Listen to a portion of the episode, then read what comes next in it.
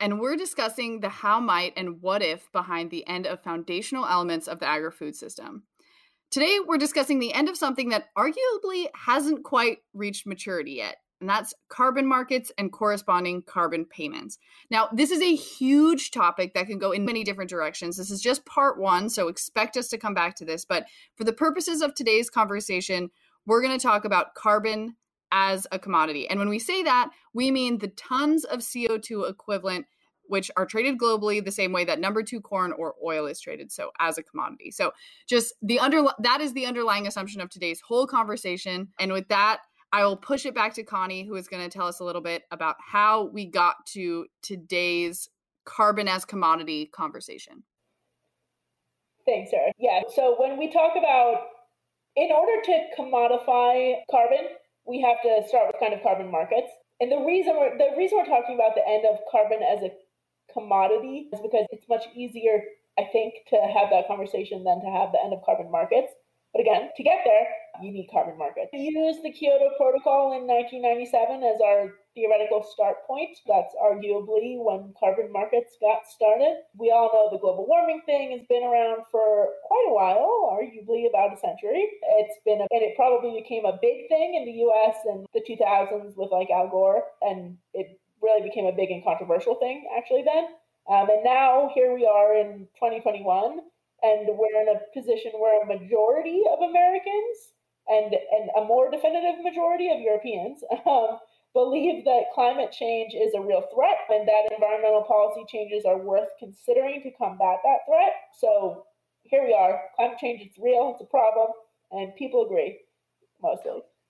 Yeah, and I think that the history it feels a little we talk I think the way that people talk about carbon markets or have in the last couple of years have made it seem like they came out of nowhere or they were a recent part of the, the climate conversation, but I think it's important to remember that the how far back the history of climate markets goes and the fact that yeah, when I was a high school kid in my ag class, we debated cap and trade and we talked about how cap and trade would be so destructive and so detrimental to agriculture and that if, if we cap and trade then basically it's going to put all the small family farms in america out of business and that the in in one way or another we've been talking about doing the fundamental work of commoditizing carbon which effectively ex- internalizes an externality. That's what this is all about is the fact the act of farming in certain ways puts more carbon in the atmosphere. If we could put a price on that then we could encourage farmers to not do it. And the conversation around doing that for for decades literal decades has been fought by the ag community tooth and nail. And i think that's in the last very short period of time like 2 or 3 years farmers have really gotten on board with this and really started pushing for carbon markets. And i think that's we there hasn't been enough appreciation in my mind of how much of a sea change that was and a paradigm shift. And i would like to see a little bit more skepticism around what caused this industry to change their tune so dramatically so fast. And I think uh, ob- the answer is obvious. It's money. It's a huge market opportunity. So I don't know. But thoughts on that, Connie? Yeah. Yes. It has been, it is important to acknowledge that it's been a really long period of time that one, carbon markets, people have been working on carbon markets for a very long time in the context of environmentalism. And ag has largely been on the nope, that's not real side of the, the picture. And yeah, economic incentives certainly play a role in shifting that. I I I'll take it. I don't really care. I do think that it's important to be thoughtful. And so we are in this moment now where it's suddenly carbon market like some people think carbon markets are new. They're not. They're new to ag. This hype on soil carbon capture, which is largely what we're talking about when we talk about carbon markets in the ag context, is relatively new in mainstream media. I don't know if media is the word to use, but there has the like organic before USDA organic movement was talking about soil health and not necessarily in the economic context, but in the environmental kind of stewardship context. So yeah, this these concepts around soil health have been around in in like that context for ages and way longer when we get back into like actual indigenous communities and food production in the uh like we've always been talking about soil health But for some reason, things have collided at close to this point in time where there's this realization that for sure enough people care about climate change that something's probably going to be done. So, probably better to make it figure out how to make that more carrot than stick.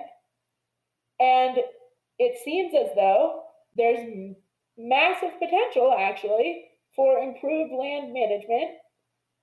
And again, that can be improved land management based on there's basically two ways for agriculture to reduce or contribute to the climate change fight, and that is reduce its own emissions, which means which is somehow scarier to think about doing. We'll, we'll get back to this, I think. Or figure out how you can contribute, you know, positively to this kind of carbon removal trend, which is quasi geoengineering, but like light, right? Because it's like natural geoengineering, and and say, okay, we're we're emissions intensive. We're always going to be emissions intensive. We have to be because you have to eat. You're, that's the way that agriculture will work. But also, we can be part of the solution in terms if we separate out and say, yeah, emissions correspond to food production. And also, land management correlates to carbon removal.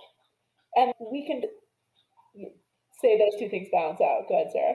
Yeah, I'm going to jump in there because I think that is a great elucidation of what a lot of people say. I think there's a lot of sleight of hand happening in what you just said, a lot of like equivalent uh, false equivalencies and some like deep really jump really big jumps of assumption that I think a lot of people don't realize, which is I, I no fault to anyone directly because ag is just absolutely full of those, right? Like the assumption that like most carbon emissions are a result of food production, that alone is a false assumption because lots of things are grown in the United States in a very carbon intensive way that are not food at all. So I think there's a lot of assumptions in there. But before we get into maybe some of the critiques or, or how this whole system might face its end as we do on this podcast. What is the real i think there's two opportunities to talk about here right? The there's a market opportunity of if you can commoditize carbon how much can you sell it for? And then there's also the kind of environmental opportunity which also of course comes with a, a dollar probably amount attached to it but i don't know. It's how do you quantify a livable planet?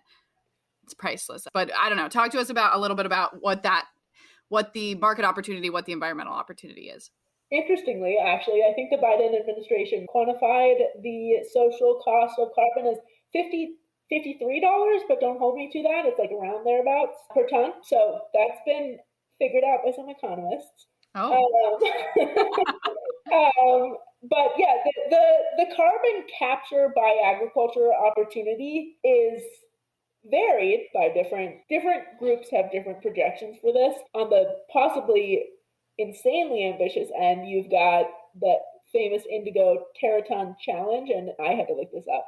Teraton means a trillion for the record. So they're assuming that we can capture and retain for some long period of time that's vague to me a trillion tons of carbon in soil in agricultural land management which is would be awesome. I'm not necessarily betting on that. Other projections would say a couple of billion tons of carbon realistically can be sequestered through essentially improving de- desertified grasslands and blah blah blah. Good, good land management practice, cover crops, no-till, that sort of thing. And a couple of billion tons of carbon is significant. And this is an extremely cheap way to remove carbon. So that this is when we get into the geoengineering and like comparing carbon removal through agriculture and better land management versus carbon removal. Let's assume we need to remove carbon because we've emitted too much at this point and we're going to continue to emit too much probably, even though like also we need to stop and slow down emissions, but we also need to remove some. So yeah, it's a lot cheaper actually to use no-till agriculture and to, to cover crop in theory than it is to design giant CO2 sucking machines, blah blah blah. Getting I won't get in the weeds of stuff. There there are really interesting opportunities in more complex geoengineering solutions, but this is the low hanging fruit opportunity. Yeah, interesting. Yeah, there's it. I think in as is true with many things in this space, eh, the the the opportunity is clearly very large, hard to exactly put anyone's finger on. And I think part of that whole reality is just that there's part of the challenges we're trying to commoditize thin air, right? We're trying to put a value on something that we can't see and we don't know what it is. I think you talked earlier about it's not carbon is not a potato. It's not easy to assign a price to it or a value or to for two different people to agree on what a price should be or what it might be. So I don't know. We I wonder if you could talk a little bit more too about the whole idea around how do we price carbon? Yeah, for sure.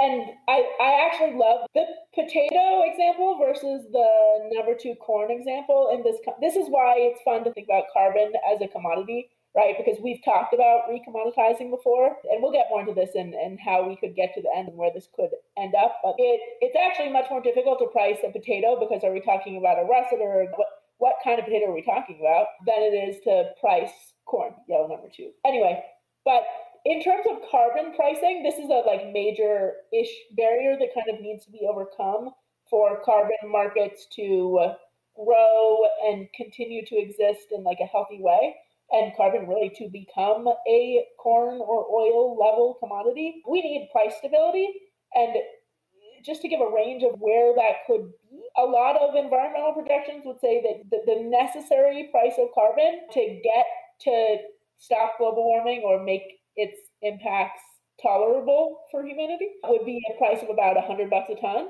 We are very far from that. Right now it's 50 to 30. You're looking at like taxes in Europe around, if you convert to USD, like 30 to 50, the other end of that. And so a lot of investment projects in clean energy will model like a price per ton carbon at like 40 to 80 bucks a ton. But like leading marketplaces in ag right now tend to be modeling like 15. That's really significant when you start to look at what it looks like to convert your agricultural land and your practices and you're trying to bring in assume that you're going to have some revenue projections for carbon and assuming you can sequester probably one to two. I don't want to make any. It gets really complicated when you figure out how, depending on your practices and what you're doing and how and what kind of soil you have, uh, to figure to like really project out what your carbon capture can and retention can be. Um, we'll get to that in a second too. But essentially, we don't know what the price of carbon is right now, and that's probably where policy has to come into play. And I think that's also a fundamental place where to sh- to shift us seamlessly into the next part of this podcast, which is to talk about how the end of carbon as a commodity might happen. I think, in my mind, that is a fundamental weakness that could undermine this whole system. And I think we see that in a lot of different ways. I think about this in terms of even just we see a lot of different organizations and companies right now scrambling to be the carbon marketplace, to own that space, to be the first mover. It makes sense. I totally get why companies are doing it.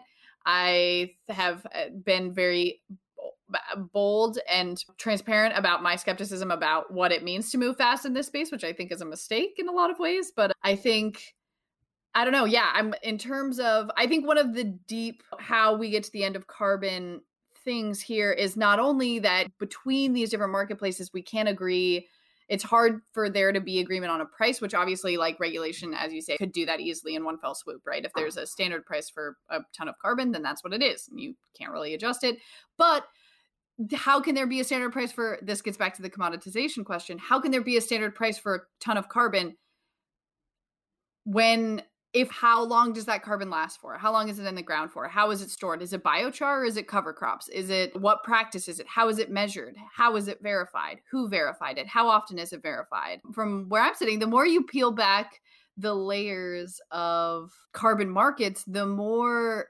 totally ephemeral it becomes and like like very difficult to wrap your mind around. Am I like off track? yes and no. I'm going to I'm going to tie three points together that I think because yes, the more you think about it, the more complicated it gets, but also that's the point of this discussion. Yeah, let me weave together three points. So one, yeah, you need price stability, and price is influenced by a lot of different things. I, like I was digging for the for prepping for this, trying to dig into the impact of recessions on carbon prices, and basically don't know. Ask someone who knows more about that than I do. But like at high level, recessions make prices go down, uh, so that's an issue. Uh, and that's a potential issue, right? Because I'm thinking about this in the lens of if I'm if I'm a farmer or a landowner, actually, that's probably what matters more. Actually, if I'm a landowner today, modeling out my investment in converting to practices that are going to sequester theoretically more carbon, right? Changing my farm practices to increase carbon capture and therefore guarantee, not guarantee, but result in some probable, just like if you plant an orchard, you're probably going to have some payout in the period of a couple of years. If, if I'm modeling that out today and the price of carbon I use in my model is 80 bucks, I might have a serious problem. Um, and, and if the price, and at the same time, if I use 15, I'm not going to make that investment. And we need more investment in these. And this is where, in the like clean tech landscape, these low tech solutions, like we're, like we're talking about different types of cropping systems, indigenous cropping systems too. Not just we're not making new stuff up here. Silvopastoral systems, com- like combining different different land use essentially needs to be invested in, and carbon can be the thing that pushes that investment if it has a known price that is relatively stable. So that kind of ties into let's see where does that tie into yeah that ties into the issue of like policy implementation which gets back to the okay historically ag has not been super on board with any form of climate change regulation wait sorry regulation any form of regulation i think would be a fair thing to say and so that's a real risk here right and it's a real opportunity in my mind because now, suddenly, it seems ag is hype on this potential for carbon banking. We're not talking about that today. This potential for carbon, this potential for getting paid for carbon. And if that means that suddenly ag interests are going to push for a stable and high price of carbon, that enables investment today that needs to happen yesterday, needed to have happened yesterday. And that's that's a win in an imperfect world in my mind. But the risk there is that what if ag interests buck against this, change their mind? What if we fight the price of like this is where like so much can happen and will happen in this administration and then in the next farm bill. I think as relates to carbon pricing and a lot can go wrong. And then that gets into the if we agree upon carbon pricing, we also have to agree upon carbon measurement, which is what you talked about because Carbon in soil is a function of time necessarily. It's also a function of soil types. I won't get too nerdy, but long story short, the models we've got today are far from perfect. And in my world and investor world, and think, oh, I'm going to throw money at this problem and someone's going to be able to figure it out. And I do think technically we can figure out a way to measure carbon more effectively than we do today. But if we don't have an agreed upon protocol for carbon measurement, yeah, that doesn't then it doesn't work. It's, the whole thing doesn't work. Absolutely. And I think that there is also a possibility that the rush into in my mind there's a possibility that the rush that we're seeing into this space to set something up could be its own could the cause of its own demise? I don't i'm curious to hear your thoughts on this connie but like in my mind it's worth building something right even if you d- don't build it the fastest because I can imagine a future where there is you know, some company spends five, seven, nine years building a carbon market, helping all these companies wash their image and seem more environmentally beneficial, and makes all this money running these transactions that make a lot of farmers rich and a lot of companies look good. And then a big expose comes out in a decade that says, oh, yeah, all of that was fake.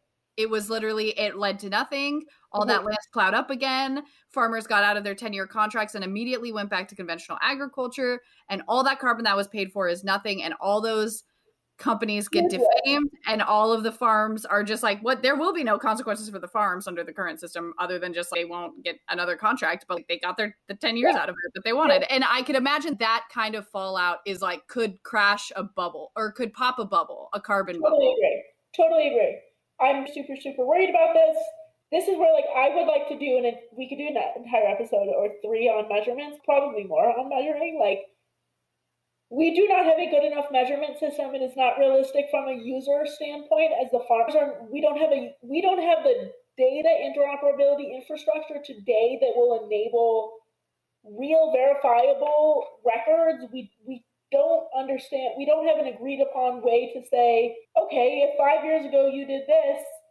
there's no way to prove that happened, but yet there are credits being sold today um, actually not credits, removal tons. Sold today based on that premise. So yeah, I'm like very anxious and stressed about that happening. And I would be so sad about it because I do think I do let like I want carbon and other externalities to become price like commodities. That is the end game that I want. Now I could be convinced otherwise at some point in time, but I don't know that the way that that at this moment in time I feel terribly optimistic that we are that this this time at bat at making carbon market works for agriculture work for agriculture is going to be successful, and I'm very, worried about it. Absolutely, yeah, and. Uh, yeah, and I just think I think there could be so many bad consequences related to that, but that also opens up another possibility, which is maybe the more optimistic end of commodity uh, of carbon as a commodity, which in my mind is this idea that something better comes along that's either in the form of a policy that requires I, from my perspective i think something that i haven't really touched on yet but that i've talked about publicly eh, in a couple of different places is just the idea that i think in people's minds and we'll talk i'll touch on this again in a sec but in people's minds the idea the reason why there's social and cap there's capital in the idea of participating in a carbon market as in companies want their to tell their customers that they're participating in carbon markets because there is an assumption there that participating in a carbon market is inherently good that you're doing something good for the environment that you're being an intentional socially minded business. That is what the incentive is to participate right? With that assumption and maybe that's the false assumption but the assumption there in my mind is that there is net negative carbon going into the environment. That's what you're buying in a carbon market is less carbon going into the atmosphere that like because this company participated there is less carbon than there otherwise would have been in the atmosphere.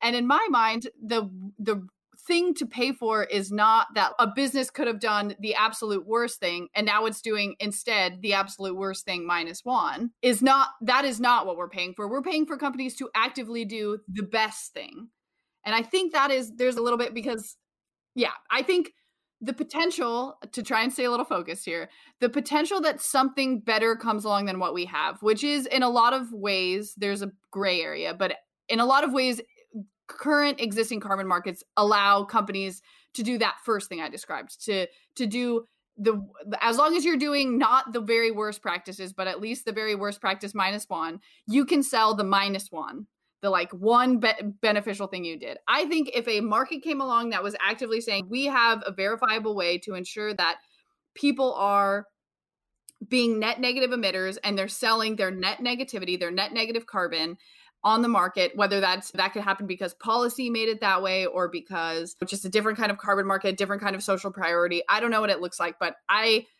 as the optimist in me believes that there's a possibility that a system like that could come along. And if it did, I think it would the value of carbon in that new market would be so much higher than the value of carbon in the current market that it would squash it. Yeah, I okay. I agree to a point with what you're saying there. Yeah, there's opportunity in lear- learning from our mistakes, even if this all messes up. The other risk, though, is that ad goes back on the other side if they end up getting right? Like we don't want to get on the other side of climate again and us just and say, oh, it's all not worth it. I, I don't know. Like let's not totally give up. I think this is why it's fun to think about carbon in the context of commodities and to think about commodities in the context of recommoditizing commodities because I actually think, yeah, if you could verify basically a net zero farm in the same way. Okay, I'm not going to get into like architectural jargon on how we quantify like buildings and like the beyond LEED kind of stuff, but you could do that for farming. You could have a system in place that is based on life cycle assessments that says, yeah, this farm, and like a great example is like the White Oaks white paper. Like, who hasn't read that LCA? I don't know, maybe you. um, you should, but if you look at these different life cycle assessments of a singular farm as a singular thing that it is, and you look at the inputs that are going in, so you know that the fossil fuels associated with nitrogen are mm-hmm. are and this is where you have to model some stuff, right? So that value is X or something. And there's different points in time where you can account for that.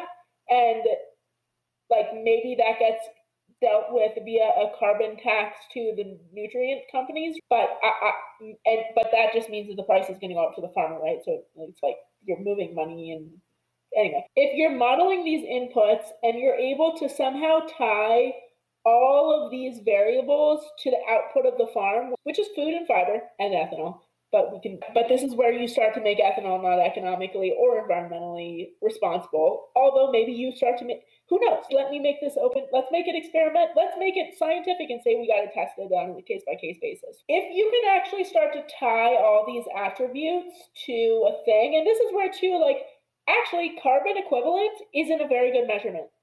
I would really much and this like just like we hate on methane methane quite a bit and it counts as 81x carbon dioxide as this carbon equivalent. And I, I actually, there's, there, we can't talk about that right now, but there's some flaws in that.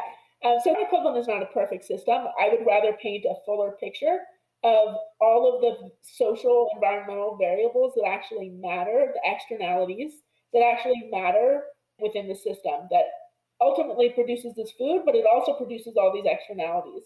And those externalities need to be inherently tied to that product the farm produces.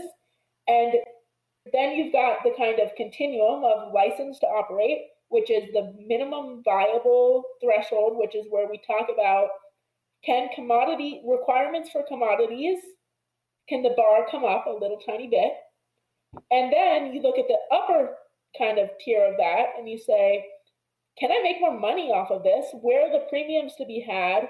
associate, and this is where we get into a bunch of decentralized finance opportunities. I'm sorry, I'm sorry that I'm getting blockchain over here. Yeah, I, I think that that's where the really interesting opportunity is, and it's beyond carbon, and it's beyond carbon as a commodity actually. And it's that's like a very optimistic picture because I don't know how you finance that right now, like realistically, and that's why I'll take carbon markets today in an imperfect system just to change some behavior now because the clock is ticking. And yeah, if we rush it, we might break it. But like for sure, if we don't do anything, the problem gets worse. So Yes, I agree. I just I will just say the thing that I the pessimistic other side of that coin is that I also worry that these carbon markets are being set up they're paying farmers to do relatively basic stuff that is not impactful or that has very little impact. And that, as a matter of fact, when we look at things like cover crops, are already being compensated for at the state level, at the national level, and that also just have a pretty decent return on investment. And lots of farmers do them just because they're good business practices. And when we pay for them and create this sense, we tell this story about how things are getting better and we're already doing the work, I worry about the loss of momentum on other solutions. Totally good point. And I, I think that actually should bring us to like some questions that we've got remaining at the end of this, because like that to me raises the really important question, which is okay, if we're going to do this half baked version of we're going to try to continue this version of of because because I think broadly right now says that yeah we're going to try to commoditize carbon. We're going to try to make car- carbon markets work. If that's true, what do we need to be considering? And I think that's what you're getting into, which is we need to be considering how we can use that as a lever to really change practices.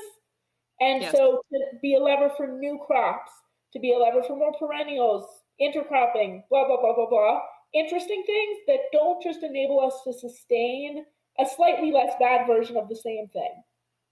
Exactly. Yes. That is, and that gets to so many other points I've made in other places, which is just like one of my big critiques of the whole carbon market conversation right now is that it totally just leaves out anyone who's not actively involved in an incredibly large scale of incredibly extractive agriculture, right? Like small farms have no place in the carbon market, the kind of carbon markets we're talking about here. They just are too small to participate. We're talking about large scale operators, basically exclusively of commodity grains, which are annual crops, which are already cr- incredibly extractive. If we want to talk about solutions, more inclusive solutions that could affect the age of farmers, the homogeneity of farmers as a group, the fact of other deep systemic problems that we know exist in agriculture, the current system that we're talking about has no mechanism for any of that. It could be a step to a mechanism, but yeah, it's just it, thinking about how I think that's one of the questions we'd like to leave you with is thinking about how we think about i'm trying not to be the worst and break anyone's brain here but like when you hear the words carbon market what do you think that is? And knowing now a little bit more about what it actually is what exists in the gap between those two ideas? And are we letting a half-baked solution i don't know if you want to stick to that phrasing if you want to if we're going to go with this marginal a minimum viable solution i think that's a nice thing to call it because it's very common in the startup space. If we're going with this minimal viable solution is that how it's being sold? And is that what people think it is? And if it's being sold not as a minimum viable solution but as like the end solution the only solution we'll ever need then what kind of problem does that create? And is there a way for us to avoid it? Can we actually just be honest and say this is a minimum viable solution? This is our first step in a long process that's going to be painful at times and that's going to have to change a lot and we're going to have to change the face of agriculture a lot change our diets maybe change the products that we make with agricultural outputs and that this is just the first step to that this is not the last step and I'm curious to see what people think because I think that question in a lot of agricultural spaces is left unanswered because we want to, we just want people to believe that, to some things you said earlier in the podcast, just the idea that some amount of emissions in agriculture is fine because emissions in agriculture help us eat. Well, what about all the emissions in agriculture that don't help anyone eat? That help plastics get made, or that help ethanol get made, or that help feed Uh, millions and hundreds of millions of pigs in China that like do they or do they not need to be made? I don't know. We have a bit of a meat overconsumption problem in this country. Obesity is a huge problem. There's I don't know. There's lots of good questions around.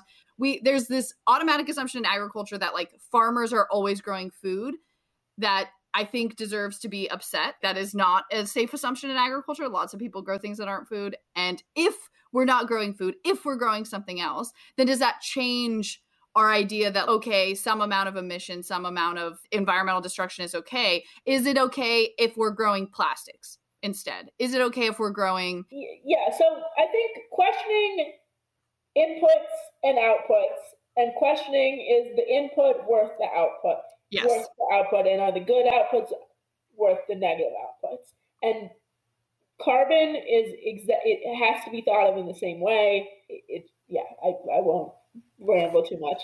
I'll let you have the last kind of piece of that debate a bit. But ultimately, we're probably at a point where we're going to have this thing has the cat's kind of out of the bag here. This thing is in motion. And so, how can we most effectively